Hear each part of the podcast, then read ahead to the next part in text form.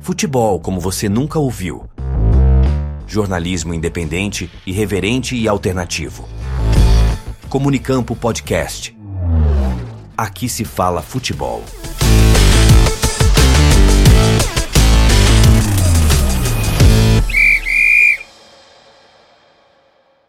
Hoje começamos de um jeito diferente o Comunicampo Podcast. Você pode estar estranhando, porque dois episódios que saíram na mesma semana. Porque o primeiro episódio foi sobre o que acontece no futebol no Brasil e no mundo. Só que esse episódio de hoje é muito especial e traz tudo sobre a final da Copa Sul-Americana entre Fortaleza e LDU. Então, eu sou o Klaus Simões, muito prazer, e já trago a pergunta inicial, o destaque inicial, já é para não ficar em cima do muro no programa. Daniel Domingues, seja bem-vindo. Quem será campeão da Sul-Americana? Eu acho que tá muito fácil, né, Klaus? Acho que o Fortaleza tem totais funções aí em vencer a LDU, mas realmente é um jogo que promete muito. Nicolas Killing, seja bem-vindo. A pergunta é a mesma: quem será campeão da Sul-Americana? Como seu destaque inicial? Olha, fácil eu acho que não é, viu, Klaus Simões? Jamais será fácil, mas eu acho que o Fortaleza vai ganhar. Então eles estão aí tricolores, e hoje eles estão tricolores. De um lado, a LDU, que estava no grupo A, é remanescente aí desta Sul-Americana, e o do outro lado, o primeiro time do Nordeste brasileiro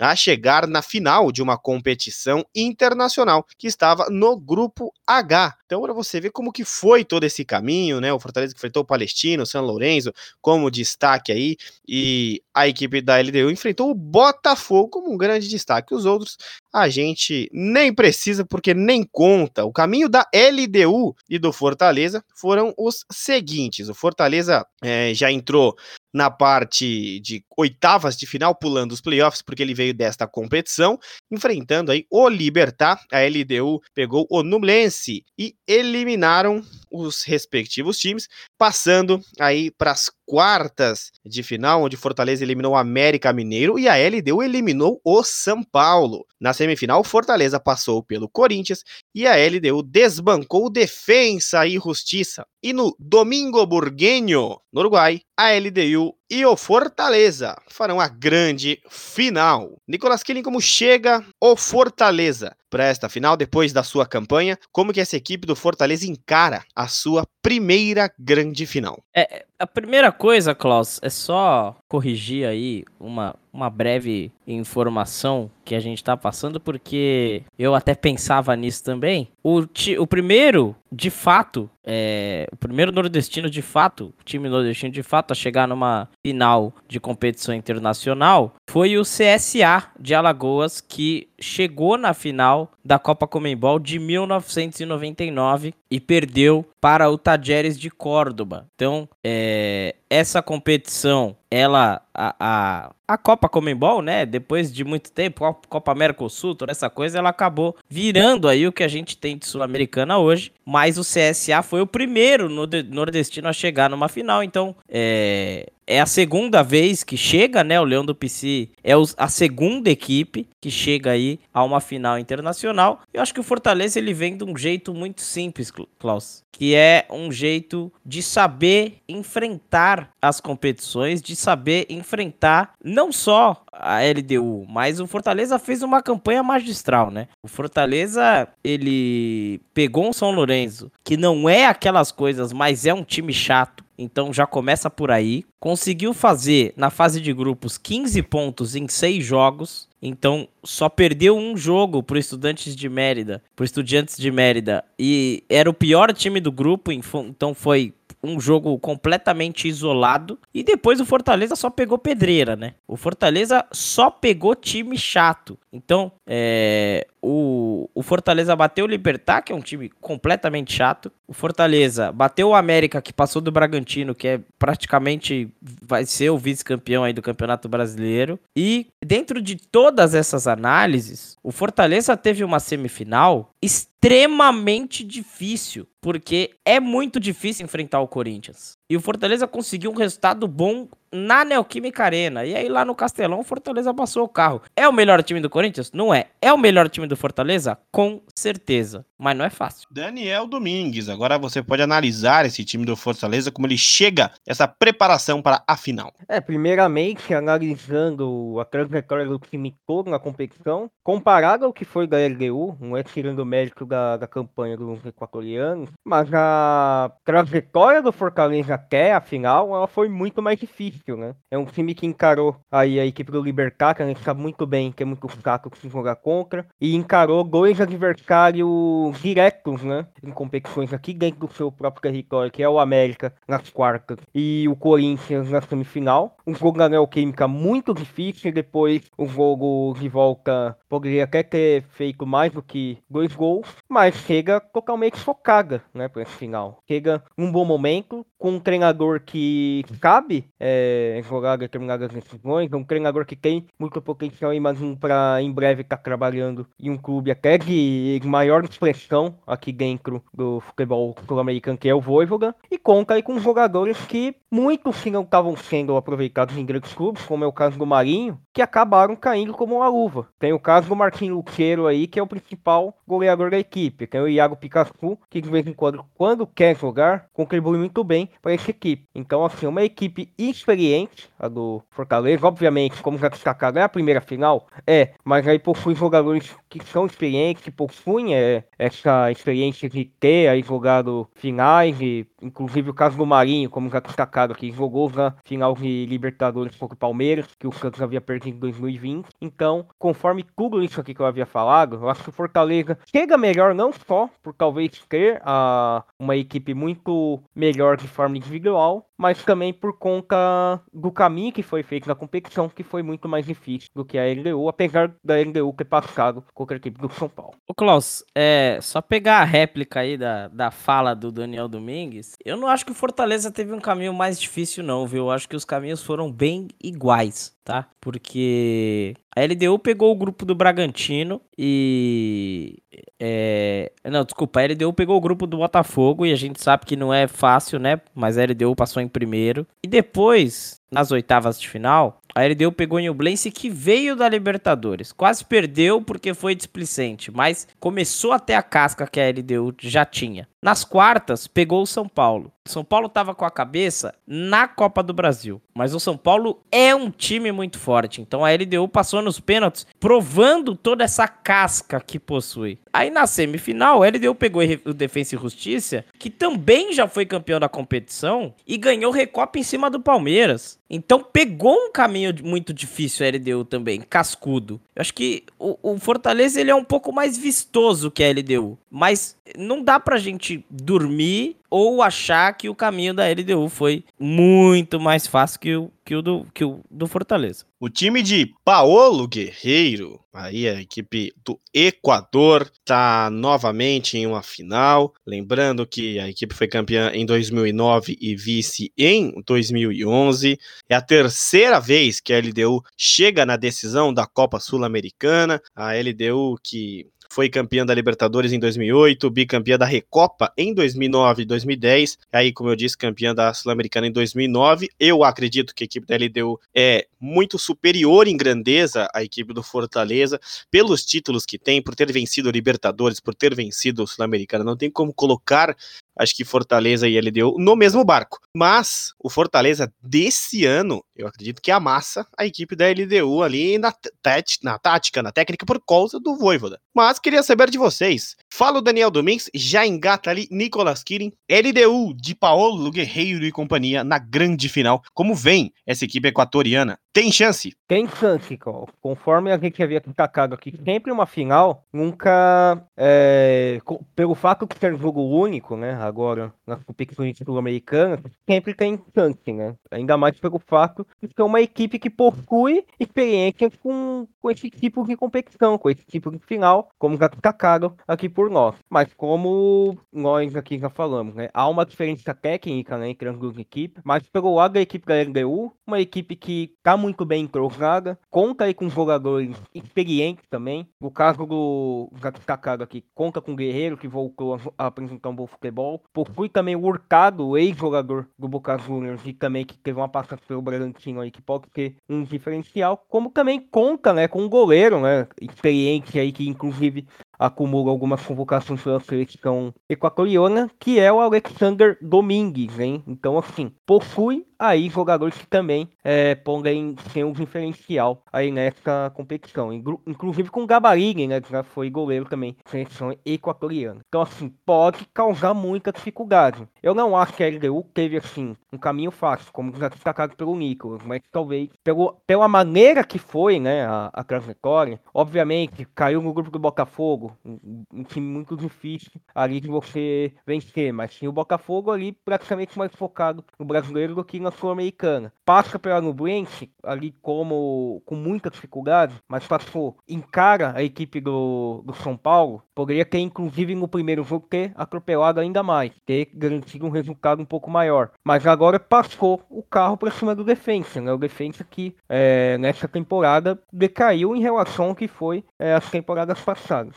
times aí que poderiam, inclusive, ter rendido mais, poderiam ter passado com o LDU, mas eu diria que o caminho, por conta de como foi construído, né, de como foi o jogo, acabou sendo um pouco mais fácil do que a equipe do Fortaleza. Agora, a final em si, né, eu diria que é mais equilibrado em questão de distância, mas eu acho que o Fortaleza leva vantagem ainda em relação à equipe da LDU. Mas tem um fator da camisa aí que pode talvez pegar um pouquinho. É, eu vejo dois fatores muito distintos nessas equipes que é a seguinte forma, né? O Daniel citou aí o Alexander Domingues, o Facundo Rodrigues, Quinones, Piove, o próprio Guerreiro, o Johan Júlio, que não deu certo no time do Santos, mas contra o São Paulo já jogou muita bola, é uma campanha muito interessante, e o Guerreiro, que caiu como uma luva nesse time da LDU. O que, que acontece com o time da LDU do Luiz Ubeldia, Klaus Simões, Daniel Domingues e ouvintes? O time da LDU é um time experiente, é um time veloz, e é um time que sabe jogar este tipo de jogo. E ter o Paulo Guerreiro é, é um fator fundamental, porque o Paulo Guerreiro conhece os times brasileiros, sabe como, como é o estilo de jogo. Muito provavelmente, o, o, a LDU sabe como que o, que o Voivoda vem. Agora, o que, que eu acho interessante aqui? A gente está falando de nomes individuais. A gente está falando de um time que joga muito junto, de um time que é muito rápido, mas que algumas pessoas se destacam. O coletivo não se destaca tanto né? E quando esse coletivo da LDU quer se destacar, joga para se destacar, é muito difícil. O Guerreiro sentiu contra, no jogo contra, contra a Argentina. A gente tem que ver como que foi essa preparação do Guerreiro até este sábado, porque senão quem vai jogar é o Alzugaray e ele que provavelmente vai ser ali o centroavante, o camisa 9, né? É, o Guerreiro fez dois gols contra o Defensa e Justiça. O Guerreiro é o jogador que, que vai estar tá ali enchendo o saco da zaga do Fortaleza. E pra gente comparar como que vem a LDU e comparar como que vem o Fortaleza, esse fator dos nomes que a gente fala é muito importante. Por quê? Tinga e, e Emanuel Brits fazem jogos impressionantes. O Tite também é um zagueiraço. O Bruno Pacheco joga muito bem. Aí a gente tem o Poquetino que tá jogando muito bem, o Caio Alexandre, o Caleb que entra muito bem, o Guilherme que sempre foi contestado e entra muito bem, Marinho e Pikachu e o Luceiro. Se a gente for colocar os nomes que nós falamos aqui e os nomes da LDU, são muito iguais. Mas o time do Fortaleza ele é mais compacto. O time do Fortaleza ele é mais entrosado. E é isso que vai fazer o jogo ser tão interessante. Essa compactação em campo, essa subida em bloco, esse ataque, esse espaço que vai ser dificilmente gerado. Então, a LDU sabe jogar esse tipo de competição, é muito forte. Muito provavelmente, vou, vou dar uma situação hipotética aqui, tá? Muito provavelmente, se o Fortaleza fizer um gol, a LDU não vai se desfazer. A LDU vai continuar jogando com calma. A LDU vai continu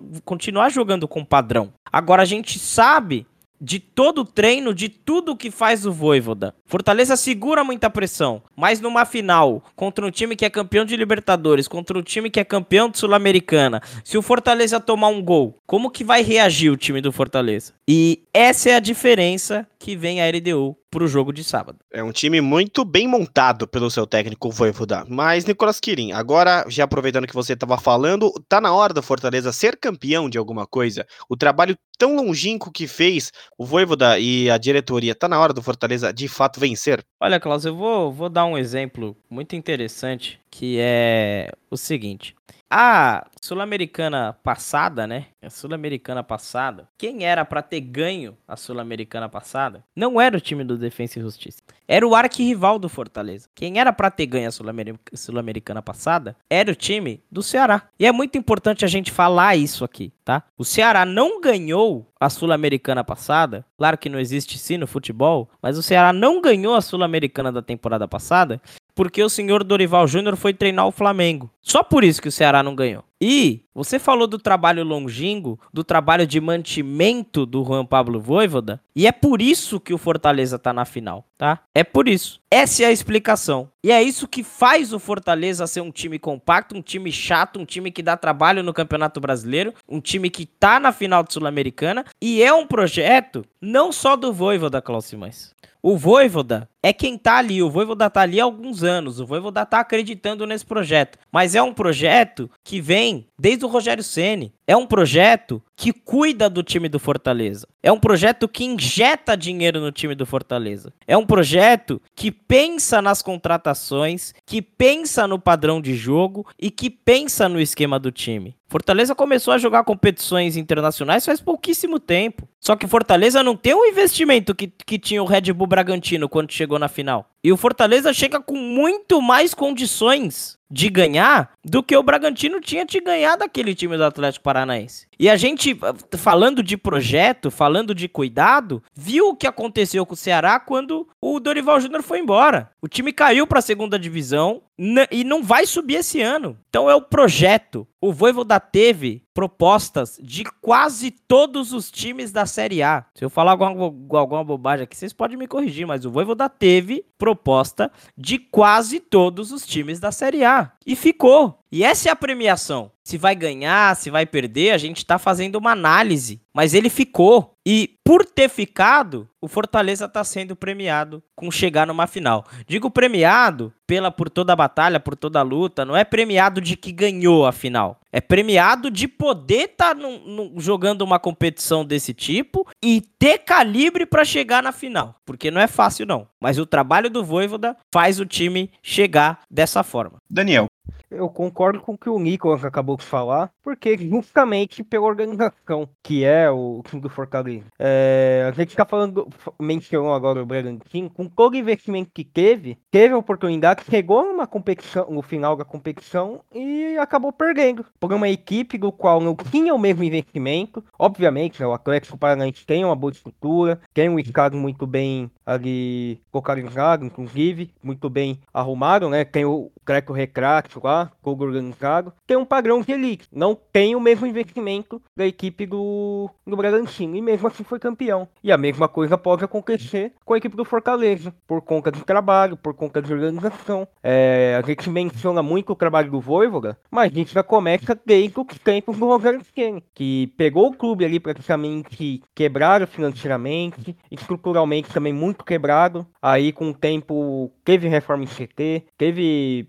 reforma em diversas áreas ali do clube. E o clube é hoje é o que é, tá no patamar que tá hoje, inclusive. Então o Rogério Ceni também tem participação em conga, por, é, nesse trabalho. E o Voivoda só continuou e também colocou o clube em um patamar de que pode conquistar uma competição sul-americana. E inclusive ganhando essa competição, classificando aí para a competição da Libertadores direto para fase de grupos. Então, assim, é muito mais mérito do Fortaleza, assim, ganhar por conta tudo que já aconteceu, pela trajetória, do que, por exemplo, um clube que gasta milhões, aí chega lá e acaba às vezes passando papelão contra uma outra equipe que não tem o mesmo investimento. Daniel, depois Nicolas Killing falando de Fortaleza, qual jogador mais compromete? Qual pode entregar a paçoquinha aí para a equipe da LDU na grande final? Lembrando que é jogo único lá no Uruguai. E qual jogador tem o maior poder de decisão da equipe do Leão do PC? Olha,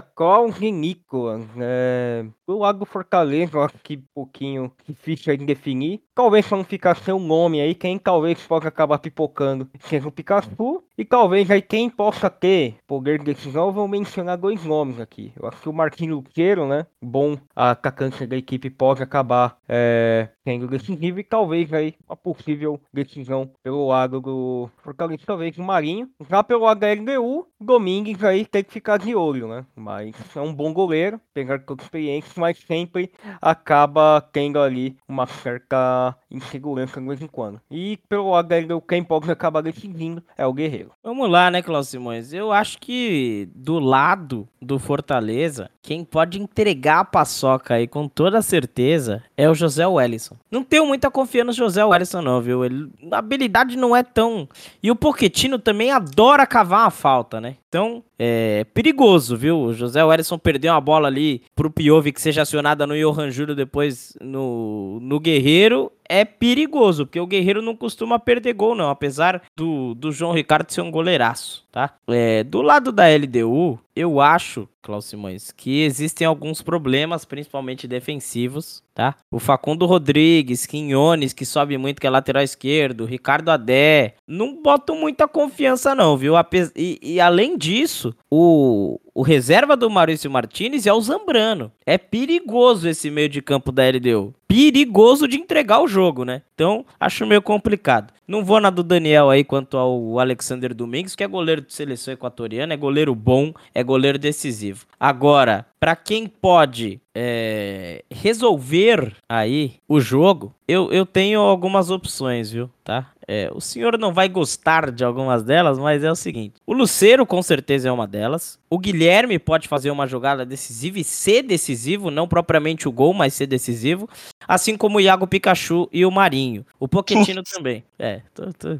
Agora o outro, Cláudio Simões, você não vai concordar de jeito nenhum. Mas, se o Thiago Galhardo entrar e sobrar a bolinha ali, ele pode fazer o gol do título, viu? Meu pai então, amado. É, isso pode ocorrer, tá? Isso pode ocorrer. Agora, pelo lado da LDU, só tem um nome, né? Um nome não, tem mais, mais de um, mas a maioria a gente já sabe o nome que é, que é Paulo Guerreiro. O Guerreiro com chance dificilmente perde gol. O Johan Júlio é muito rápido, pode resolver isso também. E o, o, o José Angulo é ali a chave, que, a chavinha que entra no segundo tempo. A gente não sabe se o camisa 10, o Alvarado, ele vai sair jogando ou não, tá? Mas o Alvarado, camisa 10 da LDU, é muito bom de bola. Cuidado com ele. É, meus caros, a Série B da Libertadores, como algumas pessoas dizem, ou a UEFA Sul-Americana, como outros gostam de trazer, chega à sua grande final e estaremos na outra semana debatendo quem será o grande campeão. Então, esse é um episódio dourado, é um episódio especial do Comunicampo Podcast, trazendo aí tudo sobre Fortaleza e LDU.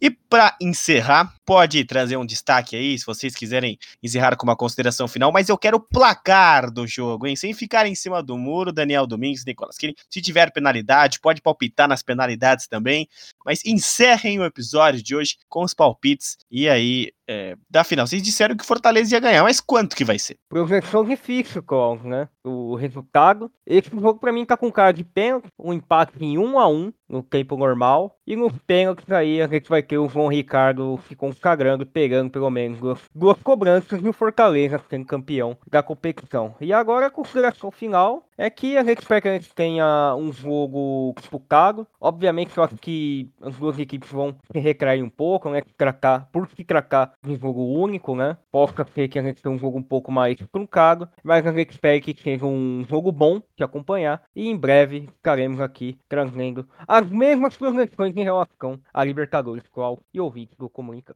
É, vamos lá, né, Cláudio Simões? Eu acho, coloquei aí o Fortaleza campeão também, mas eu acho que esse jogo vai ser 2 a 2 Vejo um jogo aberto, um jogo com possibilidade de gols. Não vejo um jogo tão truncado assim. Acredito que possa ser 2 a 2 com algumas reviravoltas aí. Aquele jogo de final que a gente gosta mesmo. E coloca o Fortaleza ganhando os pênaltis, apesar, Klaus Simões, do Alexander Domingues ser um excelentíssimo pegador de pênalti, o que o João Ricardo vem pegando é brincadeira. Então, vejo aí um jogo da LDU abrindo, abrindo o placar, depois do Fortaleza virando e da LDU fazendo um golzinho para levar para os pênaltis. Então é isso, meus caros. Peço que vocês se inscrevam no nosso canal de transmissões lá no YouTube. É só digitar Comunicampo. Você vai ver o C, a nossa nova identidade visual. Já vai saber que é Comunicampo. Tudo roxo pra você. Arroba live Comunicampo, tanto no Twitter quanto no Instagram. Você também pode nos seguir lá no LinkedIn. É simples Comunicampo. Para você fazer parte dessa equipe. Seja narrador, narradora, repórter, comentarista ou podcaster, produtor de conteúdo aqui no Comunicampo. Tem vaga. Então, o Mulopa dos Teclados vai tocar o hino da LDU ou o hino do Fortaleza. Mas não hoje, na próxima edição do Comunicampo Podcast. Muito obrigado e até lá. Futebol como você nunca ouviu. Jornalismo independente, irreverente e alternativo. Comunicampo Podcast. Aqui se fala futebol.